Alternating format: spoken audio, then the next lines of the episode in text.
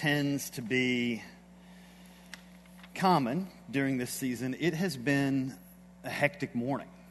As we were reminded by the video we saw just a second ago, it's been a hectic year. God has been moving throughout it all. The things that God has done through our congregation in our community, the things that God has done through our family of churches, both here in Middle Tennessee and really throughout the world, is nothing short of miraculous. Seeing Natasha read the scripture this morning, reminds me of the incredible miracle that we have to worship together both in this place and virtually. Natasha, I know you're watching this morning and we love you and we're grateful that you get to be a part of this congregation. Seeing some of the things, just a tip of the iceberg, that God has done through your generosity over this past year during these hectic times has reminded me of who is in charge. And in the middle of all of the chaos, I get to stand here, sleeve wet from a baptism. And there's no place on earth I'd rather be. We continue this morning our walk through the Gospel of Luke. Those that have been with us for the last few months know that we're breaking up Luke's gospel into several different mini series. This morning is our last Sunday in a mini series where we are exploring some of Jesus's parables. We have looked at the parable of the sower. We have looked at the parable of the Good Samaritan. Last week we were talking about the rich fool. It all started, if you remember, with Carla Worley up here on a Sunday morning several weeks ago as she kind of walked us through the way Jesus would teach, these stories he would tell. She gave us some tools on how to receive these stories, how to process the stories, how to memorize the stories so that we could tell others. She gave us some questions we should be asking ourselves every time we hear one of Jesus' parables. What do you like about this story? What makes you uncomfortable about the story? What does this story teach you about yourself, and what does this story teach you about God? This week, in our last Sunday, examining some of Jesus' parables, we get to look at one of, if not the most famous of all of his stories, the parable known throughout the world as the parable of the prodigal son. Now, the prodigal son, this has, this has made its way into just common culture and society nearly everyone has had some point of contact with this story, at least is familiar with the term the prodigal son. It's made its way into pop culture. It is in uh, art. It is in movies, theater, music. Josh, the classic American song by House of Pain, Jump Around. You remember? Just like the prodigal son, I've returned. Anyone step into me, you'll get burned. It's poetry. It has infiltrated every part of our society. The problem is because we are so familiar with the idea of the prodigal son, the more familiar we get, the further we remove ourselves from the actual story, from the actual details. If there is any parable that needs a rebranding effort, it's this one. And this morning, it's my prayer that we are able to look at this story with fresh eyes, with a fresh heart. And where that starts is not in the text of the parable itself, but actually at the beginning of Luke chapter 15. If you've got your Bibles open, look back with me at just the first couple of verses of chapter 15. Luke writes, All the tax collectors and sinners were approaching to listen to him, Jesus and the Pharisees and scribes were complaining. This man welcomes sinners and even eats with them. So that's the stage. That's the context into which Jesus was teaching this parable, telling this story. You see, Jesus has been traveling around the region, town to town, village to village, preaching in the synagogues, uh, teaching in the town squares, performing miracles. The more places he goes, the larger the crowds get. They want to hear him teach. They want to see a miracle, perhaps even touch him. The crowd each passing day is filled with a greater percentage of scofflaws a greater percentage of those that have been marginalized, those that have been rejected by the religious elite. Often they are called tax collectors and sinners, these terms that, that are used to describe those that both wouldn't be caught dead inside a church, and even if they wanted to, wouldn't be allowed. Now, we have this crowd of tax collectors and sinners coming to listen to Jesus, but at the same time, we've got Pharisees and we've got scribes. They would often follow Jesus around as well. Some absolutely just wanted to hear this rabbi that everybody was talking about. So charismatic, so magnetic. I want to hear what this man is teaching about. Others, perhaps most of the Pharisees and the scribes, these religious elite, are going to check up on him making sure he, he is teaching the same things that they're teaching. He's getting way too popular, way too powerful. This is becoming a problem. And not only are the tax collectors and sinners coming to be close to him, coming to hear him, but he even dines with them. You have to understand in that culture, if you were to sit down and share a meal with someone, break bread with someone, that would be, that would be a sign that you accepted them, a sign that you were willing to be associated with them. No Pharisee, no scribe in their right mind would dare to be associated with these people that Jesus was associating himself with. Therefore, they would grumble, they would complain. This guy can't be real. He can't be who he says he is. Because no true rabbi, no good Jew, certainly no one that claimed to be who he said he was, would dare to dine with tax collectors and with sinners. And it's into that context that Jesus tells not one, but three parables, each relating to the other. He starts out with the parable of the lost sheep. A shepherd has 100 sheep. He looks up, he realizes one is gone. He leaves the 99 sheep to find the one lost sheep, carrying it on his shoulders back to the rest of the flock. When he does, he calls all of his friends and neighbors and says, Let's celebrate because my sheep was lost and now it's found. He immediately follows that with the parable of the lost coin. A woman has 10 coins. As she looks, she realizes there are only nine left. One is lost. She lights the lamp, turns her house upside down, looking in every nook, every cranny, in between the couch cushions until she finally finds the lost coin. When she does so, she calls her friends, she calls her neighbors. Let's celebrate. My coin was lost and now it's found. Jesus follows those two parables with a third. This one a bit more detailed and nuanced. There's a rich man, he's got a couple of sons. One day, the younger son comes to the father and says, Would like for you to give me all of my inheritance now. Now, you need to understand, in that culture, in that society, this would have been the ultimate insult son to father. Essentially, what the son was saying was, I do not care about my relationship with you. In fact, I wish you were dead so that I could have what's coming to me. As of today, Father, you're dead to me. Give me my inheritance so I can leave and live on my own. Now, as shocking as that would have been to the Jewish listeners, what comes next is more shocking, and that's the father actually does it.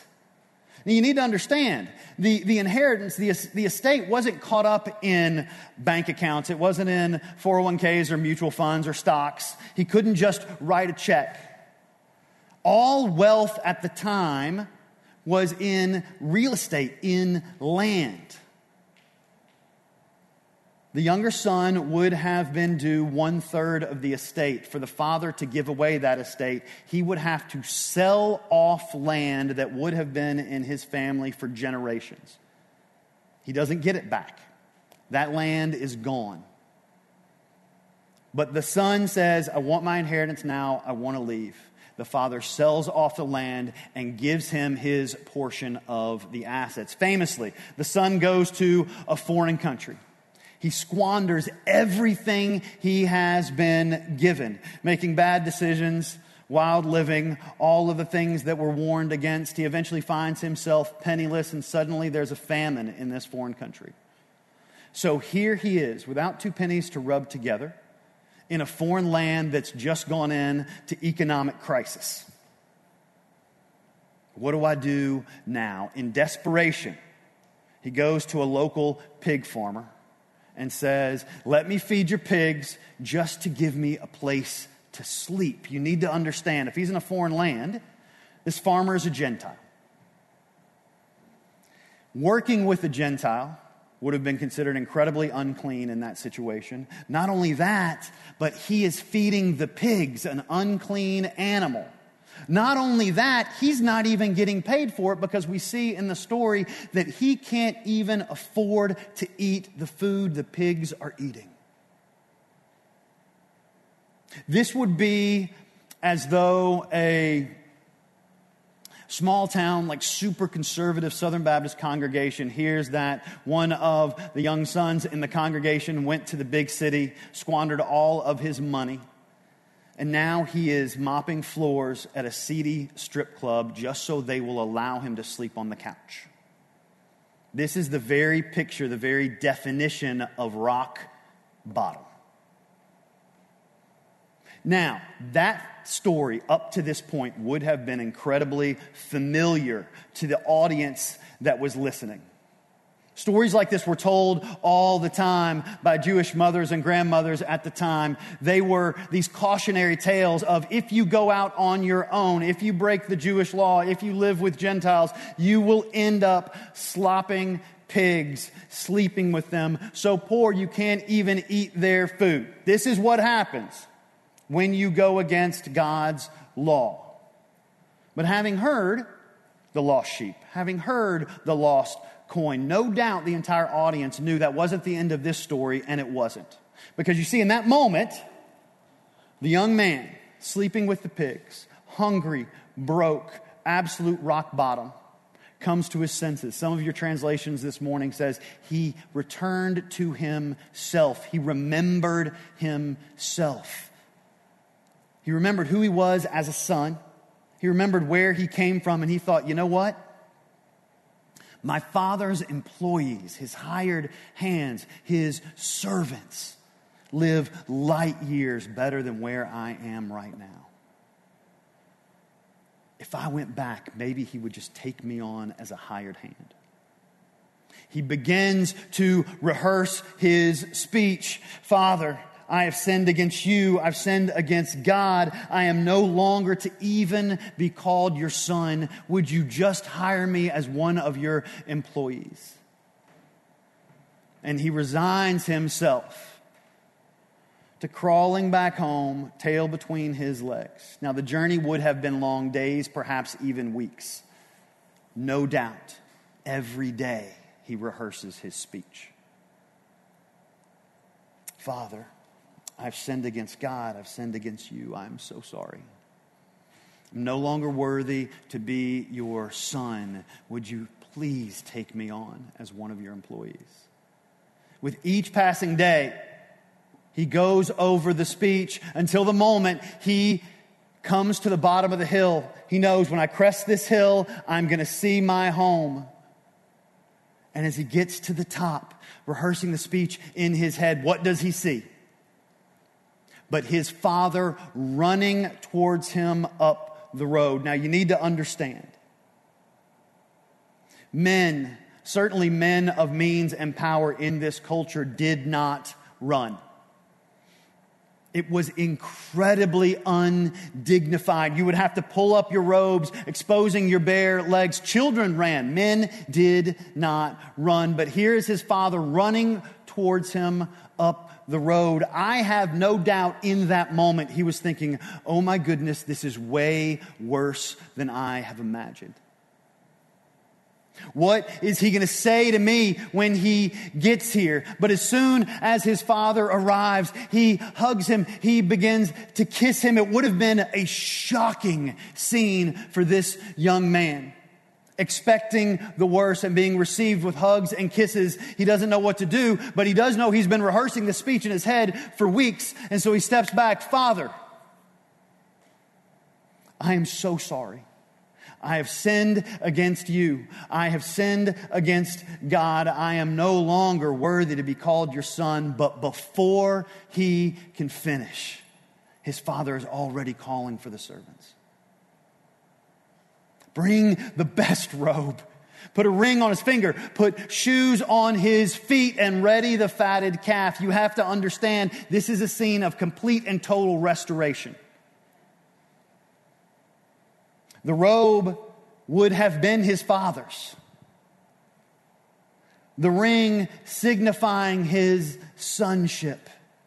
Only members of the family wore shoes, servants never would have. Meat was rarely eaten then, set aside for special occasions, religious holidays, weddings. Certainly the fatted calf was set aside only for the feast to end all feasts. And that's exactly what the Father was going to do. Tonight we celebrate. My son was dead and now he's alive. He was lost, but now he's found. As the crowd heard this story, the tax collectors, the sinners, in that moment had to have been elated, filled with joy, recognizing that's me. And Jesus is telling me about full restoration. At the same time, the Pharisees and the tax collectors, expecting the end because they'd heard the lost sheep, they'd heard the lost coin, they knew what was coming no doubt rolling their eyes. We get it, Jesus. You really like the people that we've marginalized. We get it. You like the tax collectors and you like the sinners. Have you ever watched a movie and you're into it and you know exactly what's happening? You're thinking, I love this. I'm all in. And suddenly, out of nowhere, at the very end, a character that was introduced in the first scene that you haven't seen since and you forgot existed re enters the picture. That's what happens here. Because if you remember, we start with a rich man had two sons. Just when the crowd would have thought, yes, we get it, lost sheep, lost coin, lost son, we understand what you're trying to tell us, Jesus says, the older son. Remember him? He was standing out in the fields. He hears the commotion. He hears the music. He hears the dancing. He probably smells the meat being cooked. He asks the servant, What's going on? And the servant says, It's your brother. It's your brother. He's back. And your father called us to slaughter the fatted calves. We're having a celebration, the feast to end all feasts because your brother was dead and now he's alive. He was lost and now he is found. What does the older brother do? He pouts. He gets angry and he stands firm exactly where he is.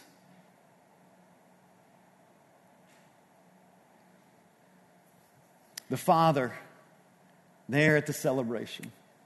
His son has come home, been fully restored, no doubt looks around and recognizes that his eldest son isn't there. Asking around, he finds out he's out in the field. Now, you have to understand this man, this father, he was the master of the estate, the king of the castle. He could command anyone and anybody, anything whatever he wanted to do. The servant that says he's out in the field, the father easily could have said and probably should have said, Go get him and bring him here. But he didn't. In an act of incredible humility. The father, in the same way that he ran to his son at the end of the drive, goes out into the field for his older son and pleads with him Come back with me. Come to the house. Come to the party. Let's eat together. Your younger brother is home. In verse 29 of Luke chapter 15, we see the older son's response. But he replied to his father Look, I have been slaving many years for you. I've never disobeyed your orders, you, and you never even gave me a goat so that I could celebrate with my friends. But when this son of yours came, who devoured your assets with prostitutes, you slaughter the fatted calf for him. As the father comes out and, and asks his son, Come back, come to the feast with me, come to the party with me, the son responds. And there's a couple of things you need to know about this response. Look, I have slaved away f- for you for years. First of all, he does not address the father by his title. He doesn't call him father. He doesn't call him dad. He doesn't even say sir. That would have been a massive insult at the time. He's saying, I don't even recognize you as a father. I've slaved away for you for years. I've never disobeyed any of your orders. In that, he is not even recognizing himself as a son. It's an employee employer relationship. The father son relationship has been broken. Perhaps the most shocking thing of this scene is the reason the fellowship between the father and son has been broken. And the son gives us the reason in this statement Look, I have slaved away for you for years. I have never disobeyed any of your orders. I've done everything right. You see, he is losing his relationship with his father, not in spite of his goodness, but because of it. Let me say that again. The older son is losing his relationship with his father, not in spite of his goodness, but because of his goodness. It is his pride in his own moral record and standing that has created a barrier between him and his father, a barrier that he just cannot break down. I have done everything right. You owe me.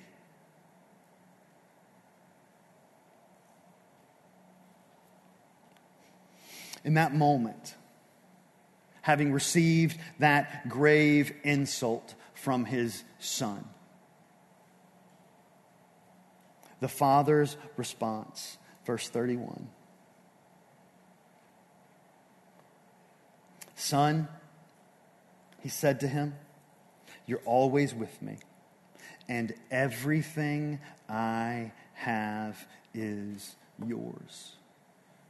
Still recognizing him as a son, lavish with his grace and his love. Everything that I have is yours. Tonight we celebrate. Come back with me because my son was dead and now he is alive. My son was lost and now he is found. And then it ends. You see, we go from the plot twist of the older son entering back into the picture to the cliffhanger. Jesus never finishes the story. We don't know the decision the older brother made.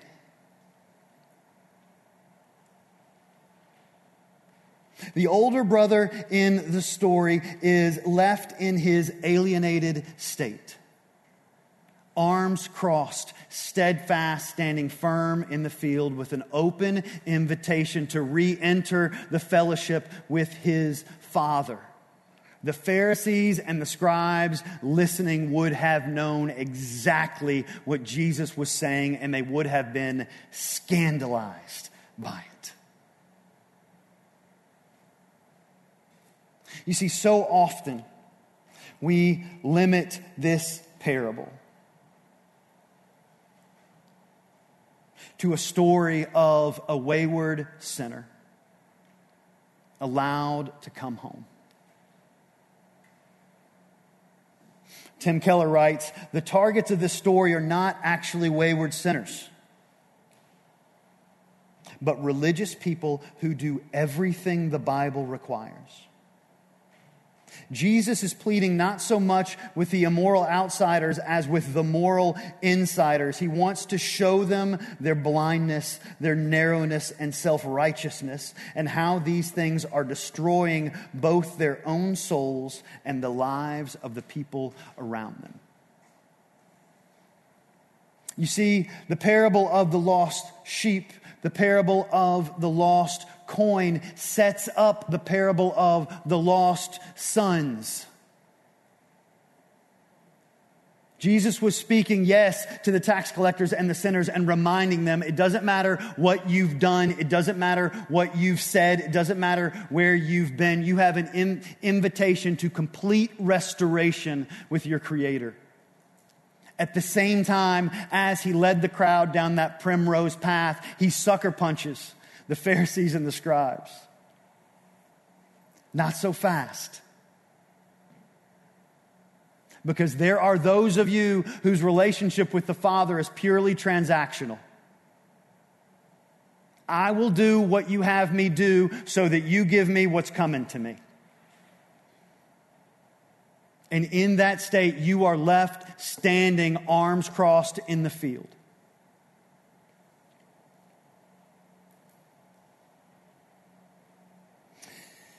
The book that, that Keller quotes come from, comes from is called The Prodigal God. If you've never read it, I would highly recommend it. The title, The Prodigal God, can be a bit off putting for many of us because we don't really understand that word prodigal. The reason is because who uses the word prodigal? The only time we ever come in contact with that word is in reference to this story, the prodigal son. Therefore, it's assumed that word prodigal has to do with the wayward journey the younger son is on, but that's not what the word means at all. Prodigal doesn't mean wayward. It actually means recklessly extravagant. It can certainly apply to the younger son who was reckless in his extravagance,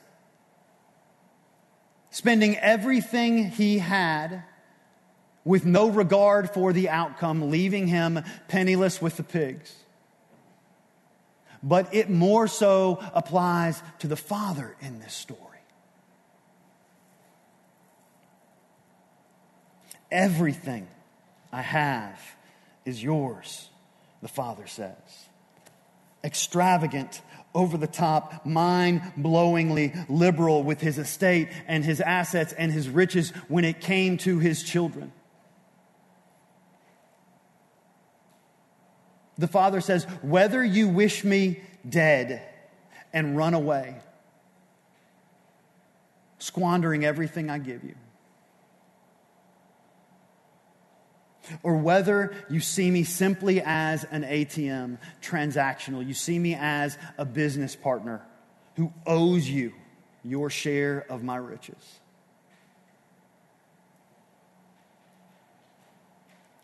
Either way, you have an open invitation into the feast to end all feasts.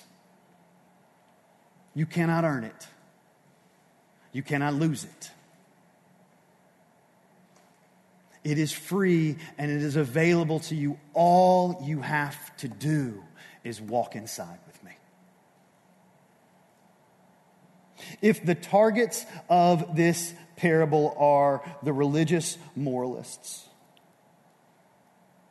The subject of this parable is a God that is scandalously extravagant with his love and his grace and his mercy. The lost sheep, the lost coin, the lost sons. Each of these stories ends with a celebration so amazing we can't even imagine it thrown by a God that gives every single one of us, regardless of where we've been, of decisions we've made, of the bad or the good that we've done, a free invitation into that fellowship. Let's pray together to that God.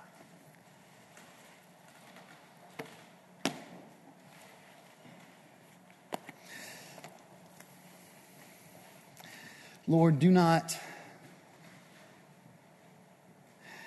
allow us to limit your grace and your mercy to only those we deem worse than we are.